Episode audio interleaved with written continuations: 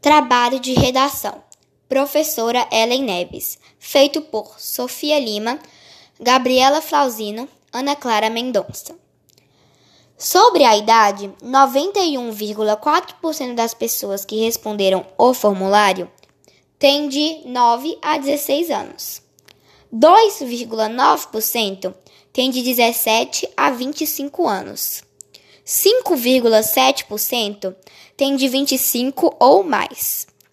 Vendo os resultados, percebemos que a maioria das pessoas que realizaram a pesquisa tem de 9 a 16 anos. Na questão 1, fala sobre se as pessoas têm interesse em estudar.